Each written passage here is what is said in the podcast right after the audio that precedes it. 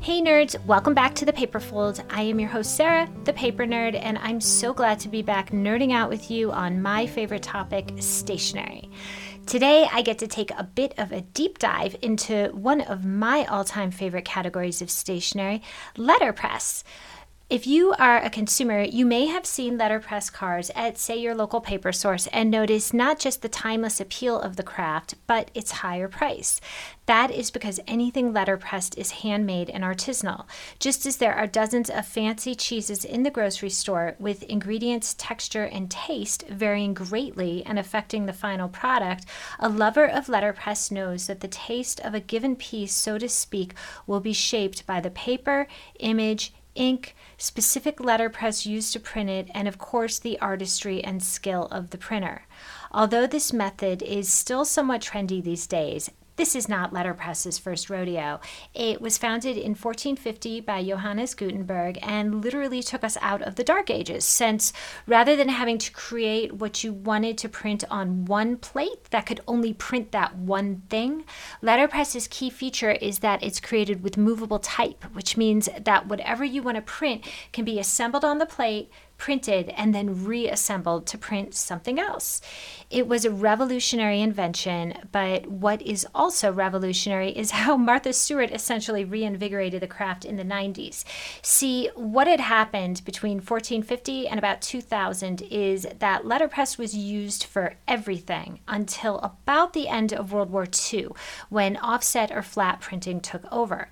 Martha Stewart began showcasing letterpressed wedding invitations and stationery in her publication, and before you knew it, graphic designers and creatives were finding forgotten letterpresses, each with their own special personality, and bringing them back to life it really was a beautiful cultural rediscovery, reinterpretation, and reinvention. And that is why falling in love with letterpress is sort of like falling in love with wine. Uh, there's just a lot to discover within this deceptively simple form, distinguished by type literally pressed into the paper. This is one reason why paper nerds always touch everything. In the case of letterpress, we want to feel the bite or the in, on the indentation of the paper, how deep it is. Uh, is the ink distributed evenly? And then different types of cotton papers and different inks respond to letterpress differently. It can all get pretty deep. So, my guest today is one such maker, Kate Murray of Quick Brown Fox Letterpress. Now, Kate is amazing in and of herself as a maker. Her range is brilliant, and she really puts a lot of careful thought and energy into every last piece she presses. Every element, from artwork to colors to paper to which print press she uses, and even who she lets print it, goes into that deceptively simple card you pick up at your local card shop. I also invited Kate on because she is chairing the Louis, and we are so excited at the prospect of an actual physical Louis event, since I suspect all of us are sick to death of screens. If you are a maker, I hope you're considering entering the Louis or hopefully the Noted at Noted Awards, which I will soon have details on. And if you are just a garden variety paper nerd, aka consumer, you can learn more about these rather competitive design awards so that you can be sure you are sending the very best. I'll have Kate here right after this, nerds, so sit tight. Hey, paper peeps. So, I can't go any further without waxing eloquent about one of my all time favorite houses of paper, Girl with Knife watching this Dynamo Maker's dramatic ascent over the past few years, I can only conclude that this exquisite stationery range, as well as its equally exquisite creator, Alicia Castaldi, is truly cutting edge in every conceivable sense of the word. When I think about how much Alicia has accomplished with this brand since she debuted it in 2019, even I find myself somewhat speechless. You see, lately Girl with Knife has been on something of an industry awards bender. First, in 2020, the Palm Springs brand swept the inaugural Noted at Noted Awards, winning Best Color Combo and Best Use of Profanity. Guys, there were only 10 categories. Girl with Knife won a fifth of them. Then, In 2021, Girl with Knife did it again, taking snarkiest card and again best use of profanity. That means Girl with Knife is the only maker yet to win this National Industry Award for profanity. That is quite a feat in this day and age. There are a lot of great cussing cards out there. On top of that, this past summer, Girl with Knife had to make room on its crowded awards shelf for a Louis. For those of you who don't know, the Louis are the Academy Awards of the greeting card industry. I have been covering them and judging them since I got into the industry in the 90s, but this past year was its 32nd edition. Card makers are a very friendly community, but we all tend to get a little competitive with these awards. Well, this past year, Girl with Knife had three finalists and was competing against major card hitters like American Greetings and Hallmark. These companies have big budgets and staffs of some of the best writers and illustrators in the industry. Girl with Knife is literally a girl with a knife coming up with fantastic work. Well, Alicia bested them in the friendship encouragement humorous category with the Friends Through Thick and Thin card. It documents decades of friendship through eyebrow waxing trends, and it is just a small sample of the glamorous and brilliant wisdom that this range puts out in the world like Starbucks pours coffee. A lot of work goes into every last offering. Uh, Alicia carefully collages each creation to life, slice by nimble slice. Choose from an array of cards, journals, notepads, and gift wrap. You'll quickly realize that each selection is feminine, authentic, and unapologetic, not unlike Alicia herself. Meanwhile, I hear that a huge product drop awaits us in 2022. Candles, throw pillows, weekly planners, and art prints are all in production as we speak. I, for one, can barely wait. And not only is Girl with Knife winning one award after another, Alicia is emerging as a style icon in her own right. Just pick up the latest edition of What Women Create wherever you buy magazines to see what I mean. In the glorious fall issue, Alicia opens up about her backstory and process, and trust me, you're going to need a tissue. There, you will also get an eye full of Knife House, aka Alicia's workspace, and you see that this is not just a stationary brand, it's a lifestyle. During quarantine, Alicia gutted and renovated this Palm Springs mid century house, which she designed to incorporate all the elements of her brand. It's like a concept album that's a house. And unsurprisingly, it's already been featured on HGTV.com. Her throw pillows are on the couches, her art prints are on the walls, and the color patterns throughout mimic her stationery palettes.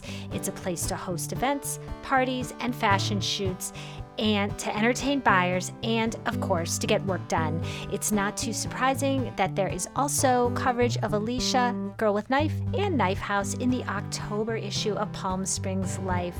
Knife House is already setting itself apart as a coveted destination in this famed California resort city. So, if you are like me and you can't make it to Palm Springs just now to live your best life, you can still make it to girlwithknife.com and start living your own personal season of fierce. Whatever your needs, I guarantee your stationery will slay.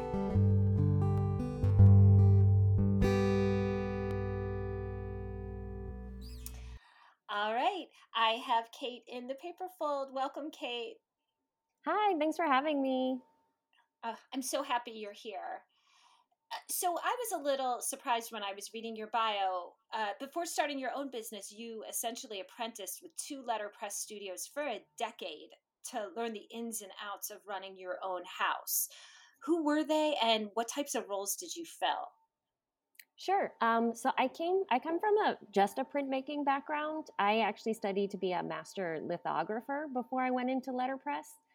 Um, but there are no jobs in lithography, and it's it's pretty toxic. So I decided I I just fell in. I just needed a job in a print shop.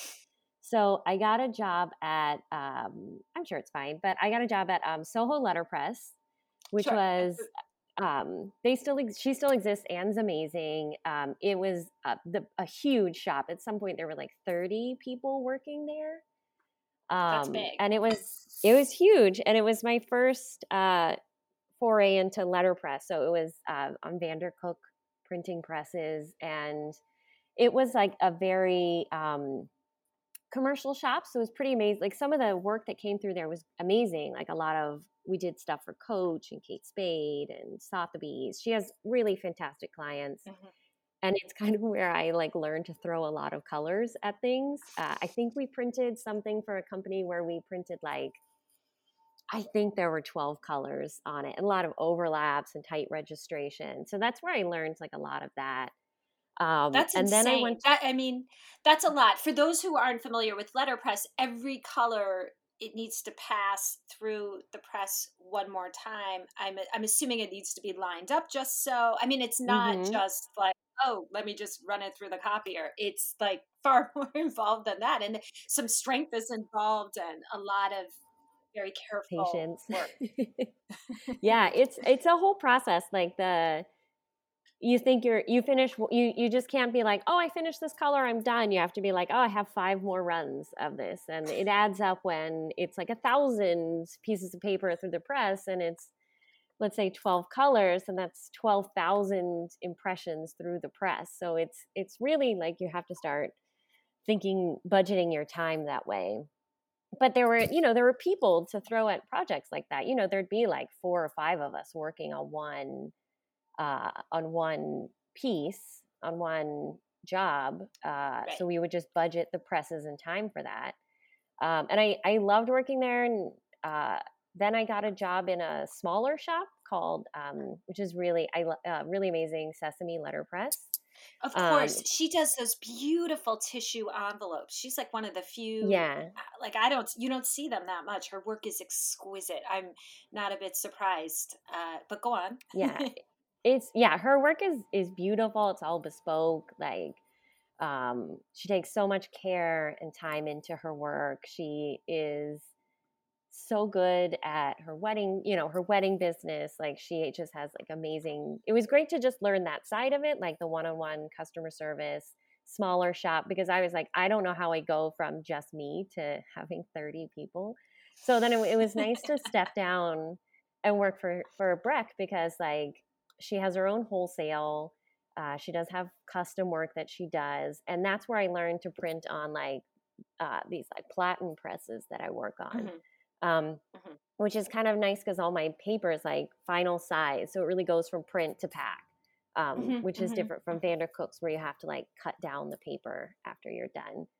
Um, but yeah, it was yeah, just like that's two... gotta be. Mm-hmm. That's got to be a, lot. That's got to be a very involved step that like I've never thought mm-hmm. about. yeah, yeah. So I've got boxes here, and they're all just like final cut pieces of paper. They're just ready ready for the press. Um, I actually even get my greeting cards final cut and scored. So all I have to do is mm-hmm. like fold them, package them, they go out.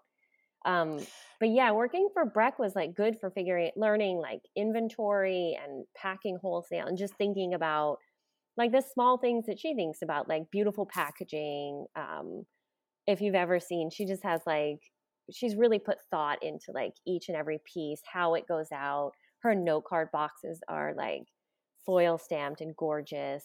Um, so it was it was just like another like kind of learning process working for her until I was ready to go off on my own. Hey, Paper Peeps. So, longtime Paperfold listeners know that Kitty Meow Boutique has been a fabulous client of mine for some time now, and I am so proud today to be able to help promote the many, many projects that the human fireball behind this range, aka Catherine Hildner, currently has going on. First and foremost, Kitty Meow Boutique is a Chicagoland house of paper and gifts. This stationery range has a sweet side and a witty side, not unlike you and your moods, I'm guessing. But whatever your current state, this range of cards, invitations, journals, coasters, art prints, enamel pins, and gifts pack a most polished, brilliant punch. Think of your favorite, most flattering outfit and how great you look and feel in it. Kitty Meow puts it in paper form to share with the world. Whether your persona is Audrey Hepburn or Bettie Page, you'll find something to perfectly showcase your message here. But this range is about much more than just surface appearances. It's empowering, and not just for you, but the people you send the cards to. Even whoever sees you using that journal, at its core, Kitty Meow Boutique is authentic and it honors our most valued connections. For example, Catherine sent me her latest range, the Entrepreneur Collection, for consideration in stationery trends, and girl, it knocked my socks off. Seriously, I cannot believe this did not exist until 2021. The world has always needed a card that reads, You are more than a customer, you are like family, love and appreciate you. Or, Cue the confetti cannons, can't wait to start working on this project together. If your work has any sort of entrepreneurial component to it, check them out. Your clients are going to be friggin' knocked out and begging you for more business because I can guarantee you, whoever else is competing for their business is not sending them these amazing cards.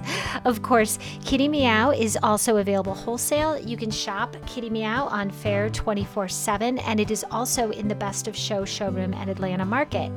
Thanks to the strength of this paper range, Catherine has seen it go from being carried in seven stores to over 600 150 stores in under two years. That's astronomical.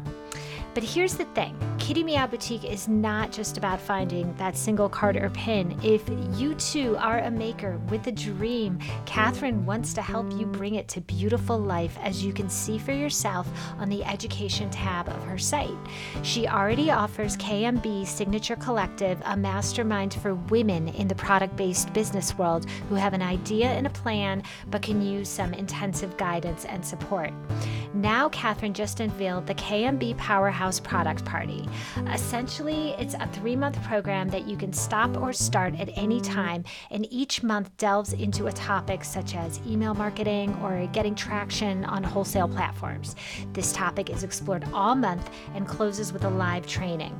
Other perks include a private Facebook group, virtual happy hours, a production and resource guide, incentives and prizes, even a weekly check in. I just love how Catherine is creating a community with every last thing she does. She's doing it through her education as well as with every last piece of stationery she prints. So, whether you are wanting to reconnect with someone you have fallen out of touch with, thank a client for their business, or maybe you want much, much more than that to manifest your dreams into reality, Kitty Meow Boutique is the place to start. Make it all happen at kittymeowboutique.com and tell them Sarah sent you.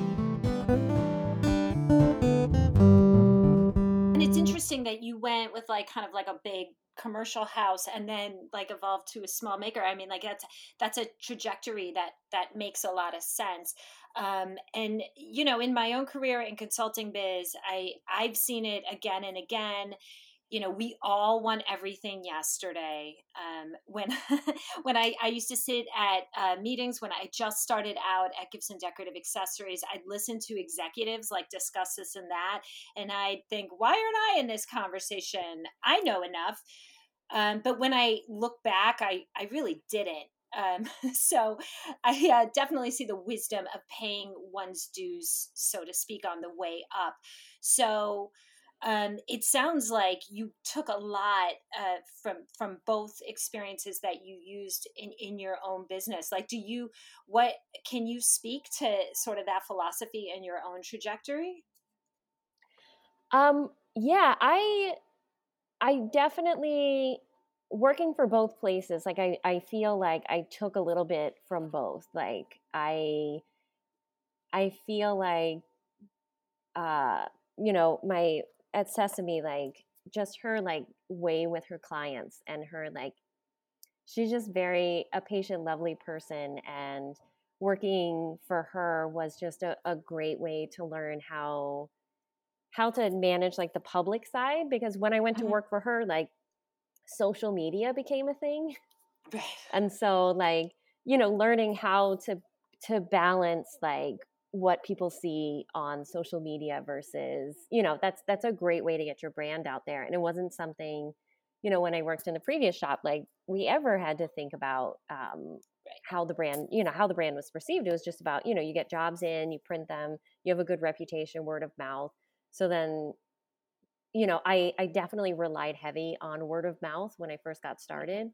But then I really started incorporating more of what I learned with like social media and um, just like uh, learning what a brand is and and getting that brand out there from the second place I work. I think I see one of your letter presses in the background, possibly, and uh, so many letter pressers seem to have like have relationships with their presses that almost seems like a relationship we'd have with like maybe a cherished pet.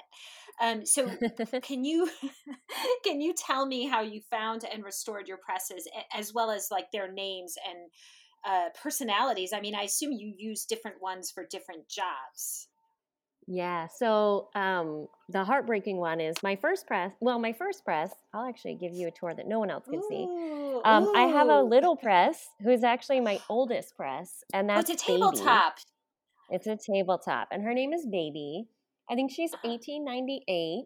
Um, mm-hmm. And that mm-hmm. was the first press I ever bought. I convinced my husband to drive to Cincinnati from Brooklyn overnight to get her. Um, and then she was in our tiny 450 square foot apartment for a while. So I was just wow. like printing on her at home. Um, and then my uh second press is my heartbreak, which is Goldie. Um, that um, if you follow me on social media, you'll see she broke during the pandemic. Um, oh, I did what Goldie. I said I'd never do. I know. I bought a press that had welds. At some point, she had like fallen over and like mm-hmm. been quasi fixed, but there were cracks that I never saw. And then over time, those cracks turned into fractures, and she full stop broke. I still have her at the mechanic trying to figure out if we can fix her, but we don't know. Um, but then happily, I bought um, Jude, um, who is actually named after the patron saint of lost causes. Um, Excellent. I, I just I felt, like I just, I just felt so lost at the time. But she's amazing. She runs on a motor. Nobody prints on her but me. Um, she does have a variable speed, but I have to adjust the variable speed by hand. So I don't trust anybody to print on her but me. Um, we have like a symbiotic relationship at this point. Um, all my presses are girls, by the way. Yeah, no, um, they seem very feminine. I'm getting a very mm-hmm. feminine vibe from them. They're they're great. I love how wait, but wait, let me ask you. I want to ask you about baby. How much does baby weigh? Just so I think like is she like several like, hundred pounds? I think she's 150 pounds. I that's always forget. I say she's 50, and then my husband says that's not true. Uh, she's definitely over like, 100 I'm pounds. One, I'm the one He's the one that carries her. like I think she's, she's over 100 pounds. pounds. Yeah, but she's a, heavy. And then I think Jude is like 1,800 pounds. And then we've got Bridget, which is 1,800 mm-hmm. pounds. Bridget's wow. the. I'm like she's a, a big girl. but they're, she is. They're they're twins. Um, but Bridget is the patron saint of printing presses. So oh, that's awesome! All Saints shop here. I love it. I love it. I mean, you know, I've been at shows a few times where someone would bring a tabletop in and let people demonstrate and show it. I I can't speak to the value of that enough. Like it's so amazing. I know it's it's got to be a pain to schlep this to Javits or I, you know or whatever show. I, I always say I want to take her to Javits, but um, I have too many cards. and so she would definitely be in the way, but she'd be so fun to like, I don't know. She would be so convince, fun. If I can convince I, him to like help me take her. I also was like, hey, should we take her to Noted? And then Jay was like, how are we going to get her to San Francisco? road trip. yeah, road trip with baby. We could do a whole like Instagram stories, like a TikTok reel. Right. You could stop Just and visit baby. stores and introduce yeah, on the her. Way. Oh my god, I have thought about it. I've definitely thought about it. It's so funny that you say that because I have been wanting to take like a stationary road trip. Like I, I've been thinking about it myself, like just stopping at all the stores that I love mm-hmm. and visiting them and doing small films. I mean, I can barely keep the podcast together, but you know, it's, it's a, it would be amazing. It's a dream. yeah, I so, have a dream about like, uh, re- uh, like uh, restored like VW bus that I just put like presses in the back of and drive around. that would be so amazing. You could go to like concerts in the summer and like, mm-hmm. like let people like pay a dollar to make a card and check it out. It'd be so it, cool. It would be so much fun. I keep working on it. I know. Yeah, let me know if let me know if you need a partner for that business. Yeah, yeah. I'll, I'll, be like, I, I need a little good. help. Okay, I might be Sounds good. Sounds so good. now I want to. so uh, now I now I want to talk to you about your range. I mean, you you spoke about your experience in the first print shop. I mean, you do use up to eleven colors on a card, and um, and and what I really love about your designs is that they're they're so carefully considered. You really think about them. Um, I'm going to use two examples. Um, one is that I'm your number one fan card, um, which is on which is on my card wall because I'm a big Stephen King fan and a big horror fan. So it's it's a play on the uh, novel uh, on the novel Misery and the film. Really, um, everything's beautifully laid out and artfully arranged. There's a typewriter. There's prescription two prescription bottles. There's a penguin, and across the back there's the mallet. Oh my god! Yeah. Um, so it's it's really clever but it has that certain like seamless quality that you sort of have to think about. Like it it takes a moment. Like you don't just mm-hmm. look at it and get it. You you have to think about it which i love. Um, and i also recall the first product i saw from you i think it was at um, nss it was that cherry blossom ca- calendar and it was a single mm-hmm. sheet and you just pretty much followed a cherry blossom uh, through the year. It, I mean, it's the same mm-hmm. image, just in different versions. Uh, so it's a, again, it's a simple idea, but so clever. So I want I want to hear a, a, little bit about your process uh, that you when you sort of like think up these cards. Like, how do you how do you do it? And also, do you approach cards as a collection or um, just individual designs? So first of all, I always keep um, in my phone. I have the Notes app, and so like mm-hmm. seriously, several times a day, I'm like, oh my god, would this be a funny card?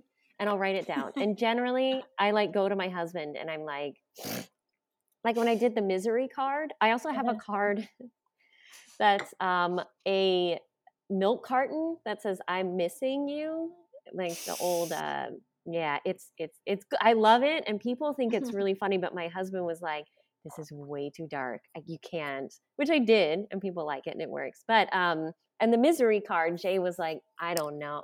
I feel like when he says I don't know that's when I'm like I'm going to do it.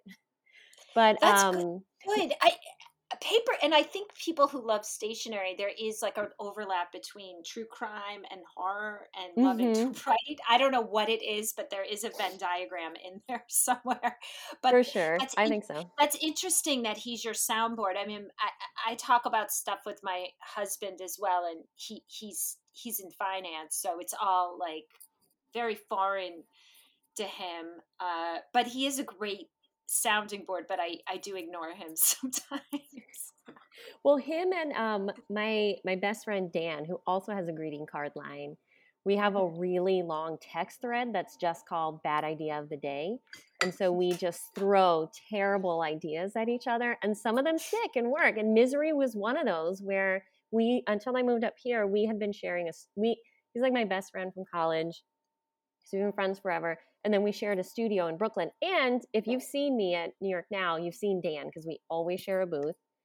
Um, but we just like throw bad ideas at each other. And Misery was one where we were just in the studio and we were just going back and forth, and I was giving him ideas. He has very beautiful illustrations. And then I. Which is his range? Like, Wait, I think I. What is his range? Is he, he does. Noted? He yeah he is not doing noted until I can convince him. Um, but he does these beautiful scratch boards. He'll do a mm-hmm. scratch board. Um, so he hand does the entire, um, like a little board of whatever his illustration is to make it look like Japanese woodcuts. He'll scan it in Ooh. and then he'll do the color washes in Photoshop. Ooh, Ooh but you can find it. him What's... online at D- Daniel Joseph Durkin, I think .com. But he's Daniel Joseph Durkin Illustrations.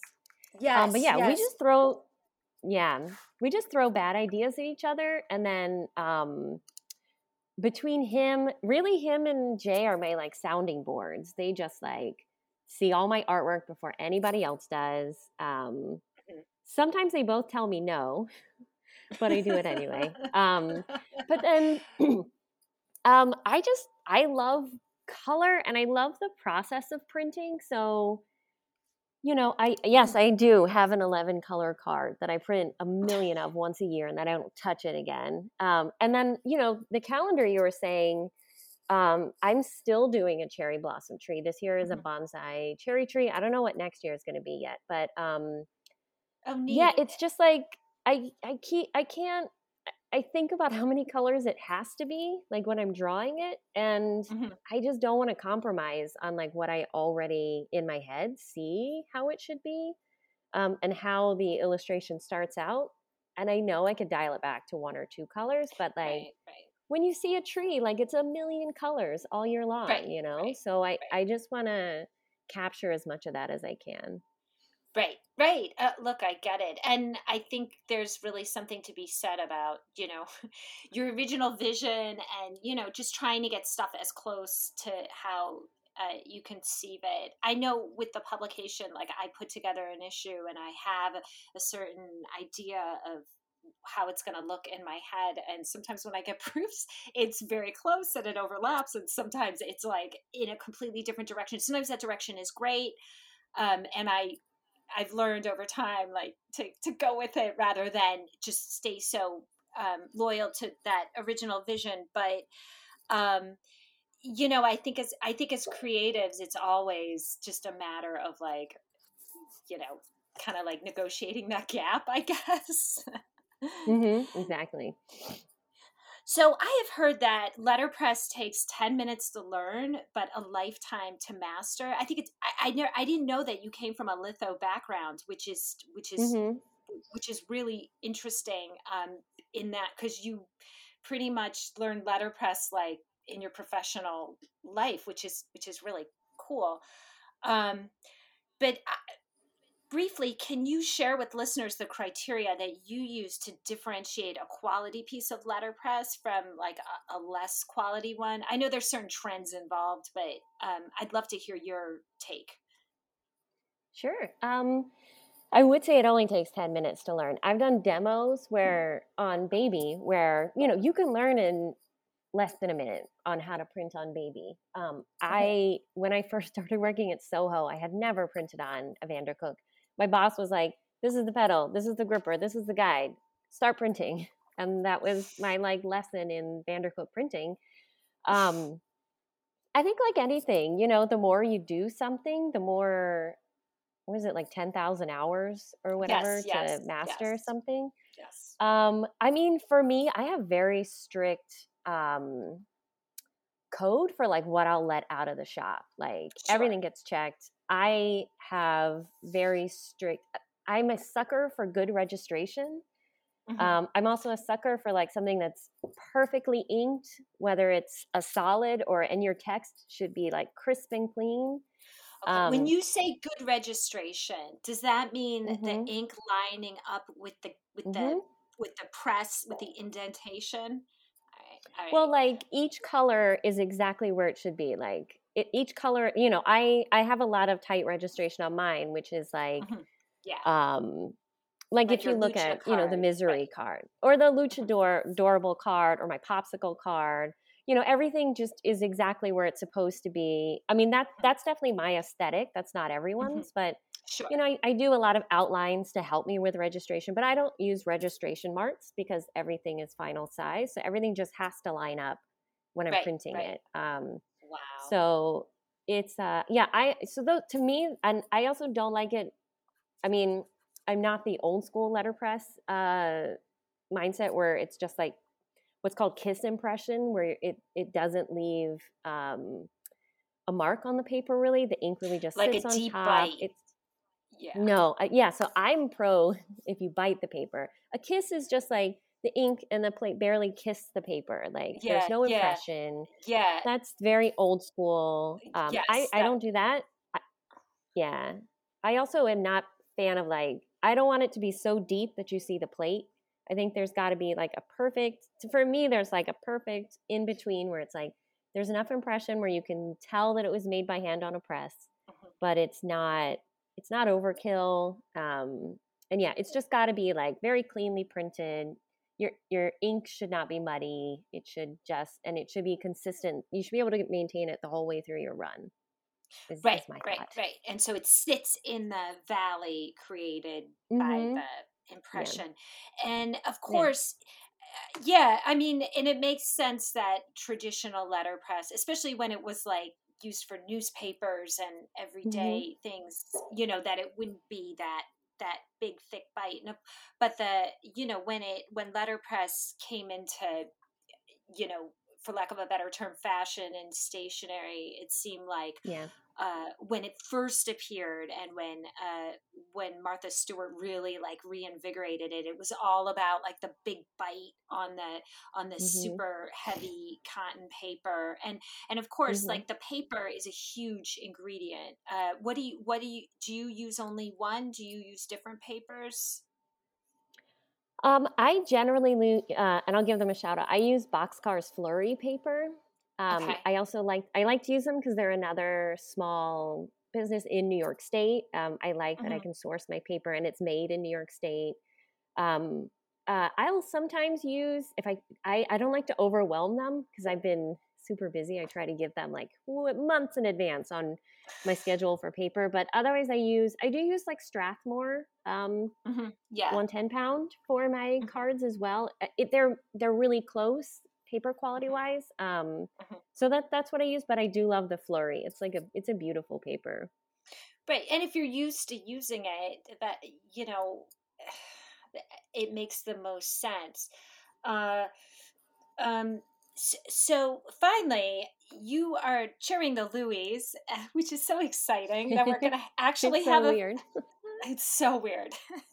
um, I'm on the committee with you, um, and I'm so excited for the actual in real life event.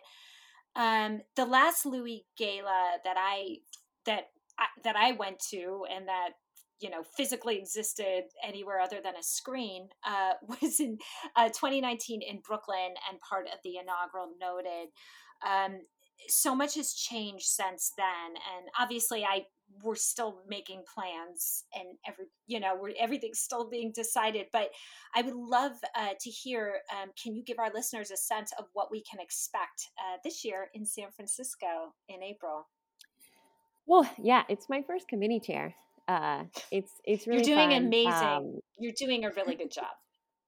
I didn't realize how hard it was going to be, but it's it's good. Um, it's uh, you know, the last one I went to was was as well in Brooklyn in 2019, and you know, Mary Beth uh, has run the last two virtual noted, and so I feel like I have really big shoes to fill because she did such an amazing job to like pivot to suddenly being virtual. Um, but yeah, we're excited in person. We're like finalizing the location. Um, we're we're still finalizing a lot of stuff. It's hard to tell you, but it's going to be really fun. It's going to be in person. We get to actually see each other, like, and be in a room together for a night. Just it's going to be great. I'm happy it's going to be with Noted because we get to celebrate the kickoff of Noted together at the Louie. People can you know display their awards at noted um, i think it's just going to be a great celebration to just being back in person again you know whether or not Absolutely. you're up for a Louie or not or if you win or if you are a finalist um, just to be there in person i think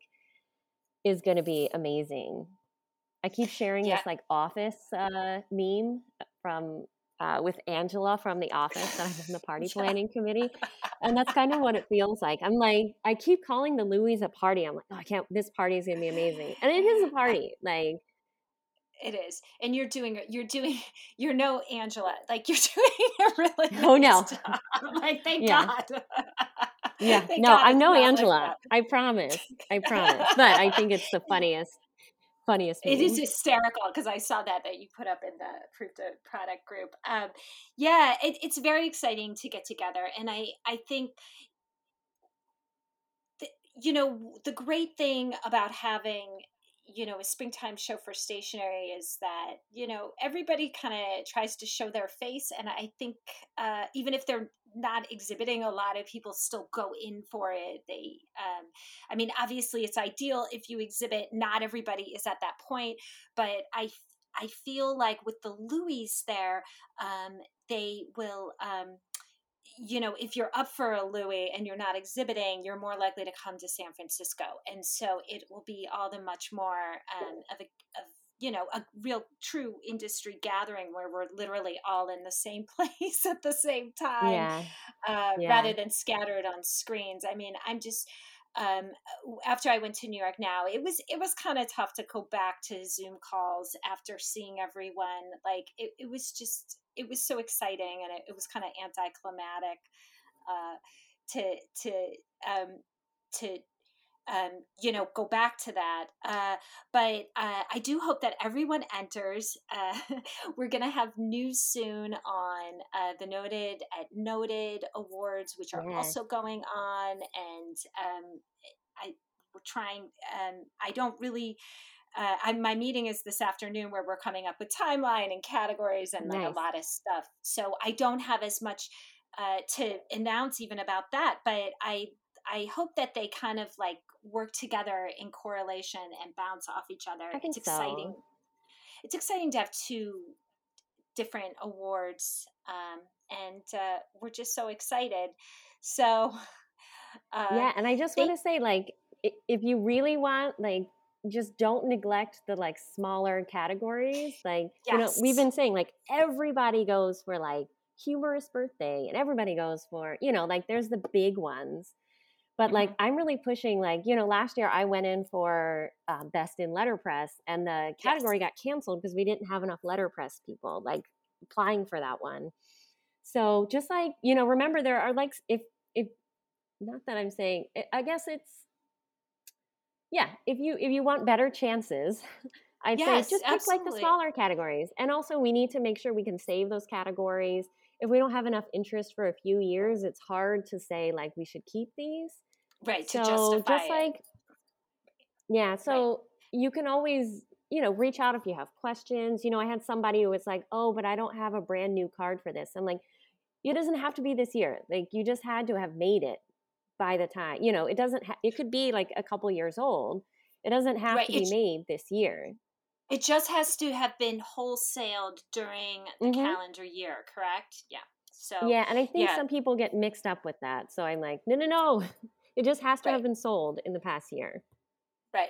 And as someone who has judged it many times, I I concur a hundred percent. I mean, you get the category for humorous birthday under four dollar, five dollar, whatever the price break is. I forgot. Uh, mm-hmm. But you uh, when you're judging everything's in binders like you're you're there's like a wall of, of binders of every category and uh, mm-hmm. you know some of them will be like three binders full and some yeah. will like barely be any so um you know your chances are better if you're only competing against 10 people but also you know there are exciting get wells out there that maybe mm-hmm. people are neglecting and sympathy car like these categories are workhorses and definitely there's a lot of great design there so please think beyond birthday yeah and it's always good to like you know when i first got started i you know i did the basics like birthday thanksgiving love like the ones you like have to do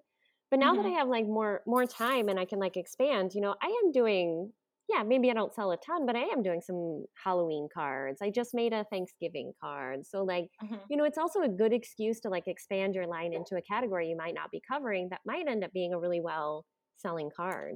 Right. It might put you on the map, literally. Mm-hmm. Um, yeah, for so sure. I mean, with your own range, what do you think about uh, the difference, the importance of having like these cards that are just about connection or encouragement or empathy that aren't tied to dates on the calendar. It, I know mm-hmm. um, there's a real schism between how uh, baby boomers and how millennials, I think, communicate through cards. So, like, how do you balance those in your range? Do you see the sales of jo- those just like everyday types of cards going up as your specific occasions go down? Like, how what do you see? So I I do have specific occasion cards because I I kind of feel like I mean birthday always does great, um, but I always pitch like a lot of my everyday cards and what I call my like my biggest line is the love cards and the mm-hmm. everyday cards. But uh-huh. like some of the love cards are just good for encouragement, or they could be an anniversary card, or it could be just like a I'm thinking of you card, or just like a funny way to say hi to somebody. And then, you know, the everyday cards, some of them are a little ridiculous. Like I have one that's just like a bunch of summertime stuff. So like a grill, some sausages, some grilling equipment, and it just says like grills gone wild, happy summer yes. or something. And it's just like a weird card to send in the summertime. Um, or to send anytime, you know, like I think right. it's fun to have cards that are just a laugh. Like I love, mm-hmm. I still love doing markets because I like it when people like look, I can see people look at a card and get it and then laugh. Mm-hmm. And mm-hmm. I think if you can, I think if you, you know, uh, it's generating an emotion with people and if it's a good way to like share an emotion through the mail you know if you laugh and you send it to your friend and then you guys can call each other and talk about it like I have a quarantine right. bingo card where you keep half and you send it to somebody else, and then you call and you play quarantine bingo. Like anything that creates a a dialogue. A yeah, and a connection, and yeah, and I think there a lot of people do see a card and they like it I mean, I, I think younger people see a card and they like it. They might not know who they're going to send it to quite yet, but they, they just, they want to grab it. So they pick it up. I, I think uh, people shop like that. Um, I also think, you know, the, the idea of collections are really interesting. I see a lot of people leaning in to these like very quirky, uh, you know, um, I guess like subsets. I mean, I I know we touch. I know I keep coming back to Stephen King, but honestly, like you could do a series. Like if you did an It one, if you did one for you know you picked a few and and yeah. you know pick the symbols and the best lines that are like you could do a range and um, send it to him. He'll probably he would tweet about it and like that's it. Like, yeah, that or he'd be like, "Who's this weird stalker fan?"